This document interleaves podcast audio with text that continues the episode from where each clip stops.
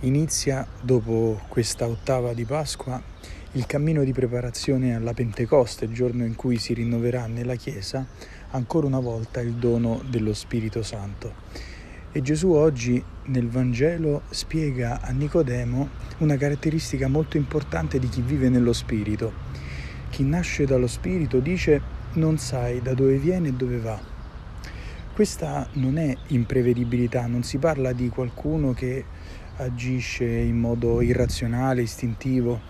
o che si muove come una mina vagante, no, si parla piuttosto di chi non segue una logica strettamente terrena, una logica solamente umana, ma una logica anche divina, di chi agisce non secondo calcoli di convenienza, ma senza bilancia, senza misura,